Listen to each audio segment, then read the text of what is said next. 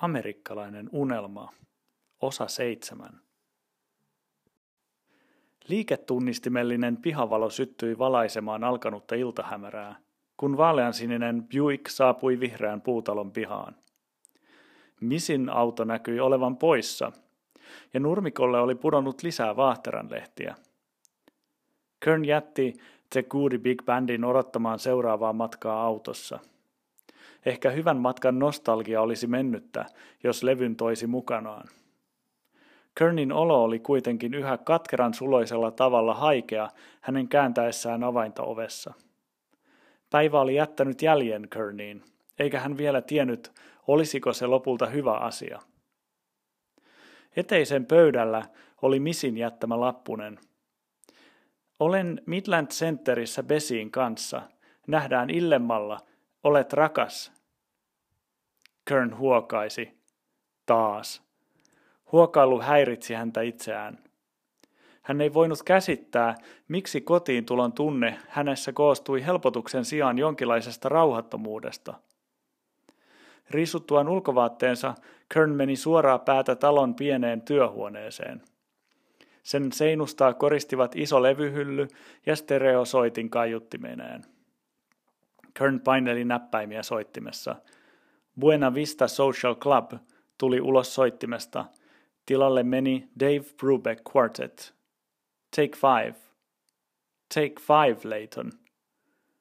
Kern istui ergonomiselle työtuolilleen, nosti alkansa pöydälle tuhkakupin viereen ja napsautti hetken päästä vielä työhuoneen valonkin pois päältä, keskittyessään miettimään, kuinka olisi viisainta toimia Monton puheiden suhteen. Vasta missin pamauttaessa talon ulkooven kiinni, Kern heräsi.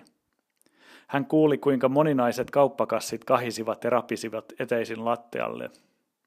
Sitten kuului koiran tassujen vilkas kipitys, kun missi oli papauttanut luusin lattialaatoille.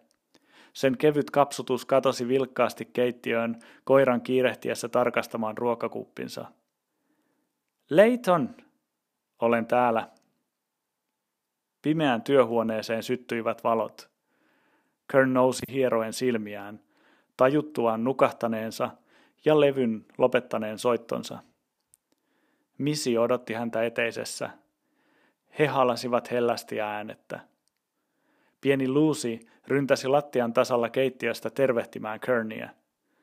Kern kumartui sen puoleen ja antoi sen nuolla sormiaan.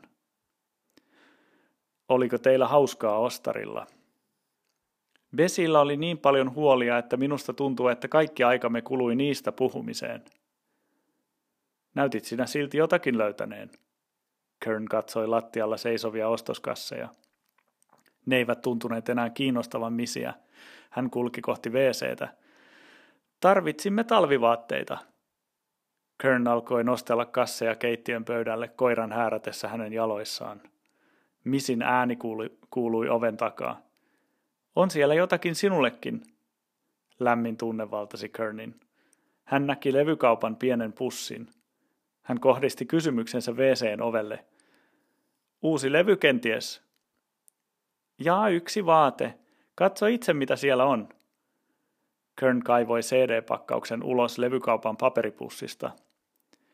Se oli valikoima Bossa Novaa. Tyyli oli enemmän Misin mieleen – hän piti siitä etenkin silloin, kun Kern lauloi sitä matalalla äänellä suoraan hänen korvaansa. Mutta kyllä Bossa Nova Kerninkin laajaan musiikkimakuun sopi. Musiikki kävi, kunhan se vain oli julkaistu fyysiselle äänilevylle. Bossa Nova! Kiitos rakas. Ole hyvä.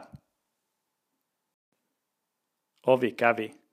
Misi ilmestyi takaisin. Halasi vielä ohimennen miestään ja siirtyi sitten purkamaan ostoskasseja. Ensimmäisenä hänen käsiensä varaan roikkumaan ilmestyi jälleen yhdenlainen miesten neulepaita. Sillä kertaa tummanvihreä väriltään. Kern kiitti siitä Michelleään kauniisti, aivan kuten hänen oma isoäiti vainaansa oli aikanaan opettanut. Neulepaidan jälkeen paljastuivat kaksi juhlamekkoa, jotka olivat sattumalta löytyneet talvivaatteiden sijaan ostettavaksi, koska hyviä talvivaatteita ei kuulemma ollut hyllyissä sinä päivänä lainkaan. Loput pussien tavaroista olivat koristeesineitä ja käyttötavaroita. Puolen tunnin kuluttua he istuivat mikroruokaillalliselleen. Misi kertoi, kuinka hän ja Besi olivat juoneet kahvilassa poikkeuksellisen herkulliset chai-lattet. Ne olivat olleet vielä parempia kuin erään keskikaupungin paikan kuplateet, joita Kern itsekin oli kuulemma vastikään maistanut. Ostoskeskuksessa olivat olleet myös Sue ja Bappy, ja Sue oli kuulemma ostanut pojalleen kalliin kaukoohjattavan lennokin, jonka poika oli pudottanut ensilennoltaan suoraan asfalttiin. Nyt Sue oli aikeissa soittaa langolleen, joka työskenteli Silikon välissä, siinä toivossa, että hän voisi keksiä keinon, jolla korjata härveli. Kern puolestaan kertoi olleensa kasvotusten sen miehen kanssa, jonka tapaamisesta oli ollut puhetta. Kern kertoi näkymistä Eastball Avenuella ja myös Monton hulluuksista ja siitä kuinka Monson sanat olivat kuitenkin kolahtaneet häneen sen verran, että hän oli tullessaan poikennut työpaikallaan kysymässä ihmisten mielipiteitä. Siellä he olivat olleet sitä mieltä, ettei Kernillä ollut Monton tarjouksen suhteen hävittävää ja että oli epätodennäköistä, että Montolla olisi pahat mielessään. Misi oli samaa mieltä. Kunhan olet varovainen –